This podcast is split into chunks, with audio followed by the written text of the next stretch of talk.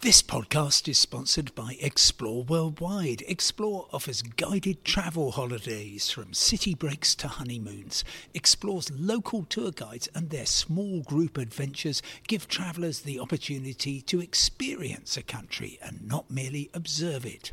Whether it's a food and drink tour in the hilltop towns of Tuscany or a walking tour in the rice fields of Vietnam, Explore puts their trust in the quality of their local tour leaders so you get a better insight into your holiday destination. Head to exploreworldwide.com. Hello, it's Tuesday, the 3rd of August, and thanks for joining me for the latest on travel and destinations from the Green List and the travel desk of The Independent. Today, all change for the Amber Watch List, the view from Canada on the UK's border rules, and British Airways is back between Belfast and Glasgow.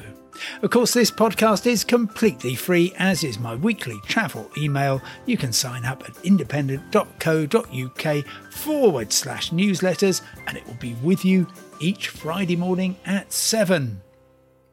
What a 24 hours it has been. On Monday, a government minister was doing the rounds saying how important a new amber watch list category would be. The idea is that this is for countries, perhaps including Spain or parts of it, where there are high infection rates and therefore the possibility that it could be moved from amber which doesn't actually require quarantine when you come back to the UK as long as you've been fully vaccinated, to red, which requires hotel quarantine at great expense. The new Amber Watch list, which apparently was dreamed up by the Transport Secretary Grant Shapps and promoted widely over the weekend, would solve a problem in the sense that it would say to people, Ooh, you really sure you want to book a holiday in Spain? It could turn red at any time.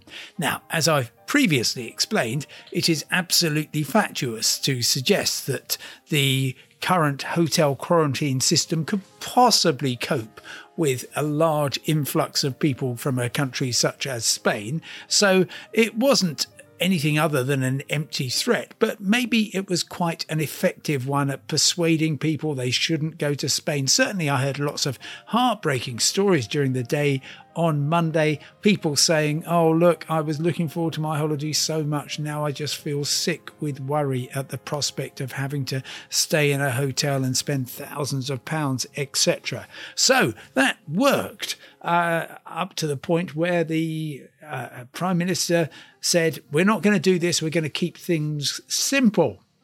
And another government minister has been doing the rounds today, explaining just how important it is to keep things simple. Uh, the trouble is, all these changes are doing nothing to boost confidence among travellers or to allow travel companies to run things and plan for the future. We will find out on Thursday pretty clearly what is going to be happening. I say pretty clearly, of course, it could shift to Wednesday, it might be left till Friday, but uh, Thursday seems to be the big day. I always think it's a very good idea to get lots of input from all across the world. And that's why I've been speaking to a professor of public health at Simon Fraser University in British Columbia, just outside Vancouver. What a beautiful city that is. She is Professor Kelly Lee. She is Canada Research Chair in Global Health Governance at uh, Simon Fraser University. And I asked her, because she has been called upon, for example, by the Home Affairs Committee in the UK to advise on international border policy, I wondered how she thought the UK government strategy was working out and she called it a big, chaotic policy mess. And she said it's not fit for purpose. Um, I put it to her that actually in June the Prime Minister had told the House of Commons we've got the high, toughest border measures anywhere in the world. And I think um, perhaps Professor Lee is a diplomat. She said, I find this puzzling and that uh, over the 18 last 18 months or so the UK has been among the poorer performing countries when it comes to identifying travellers who've got COVID and preventing them from reaching the wider population and causing onward transmission.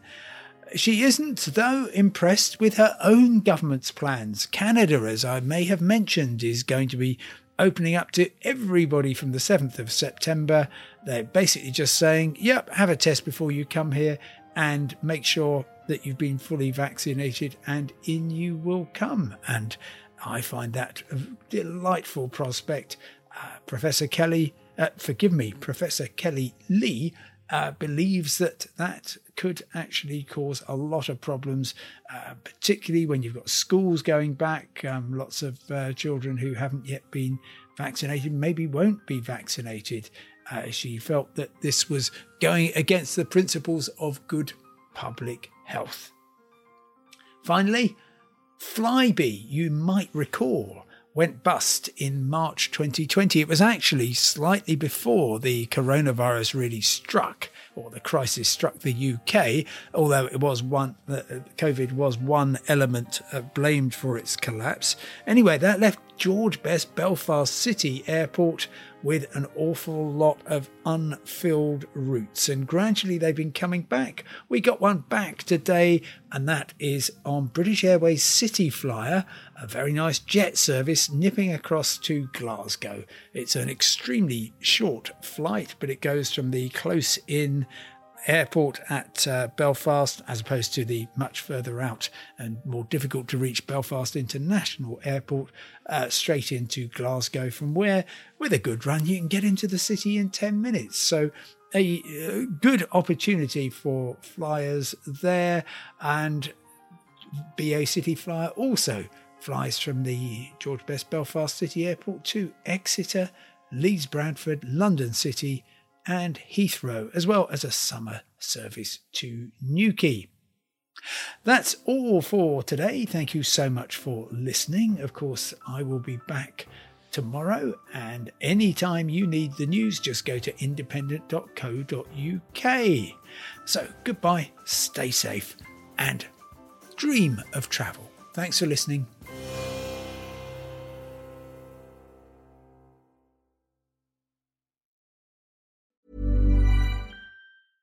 A lot can happen in the next three years. Like a chatbot may be your new best friend. But what won't change? Needing health insurance. United Healthcare Tri Term Medical Plans are available for these changing times.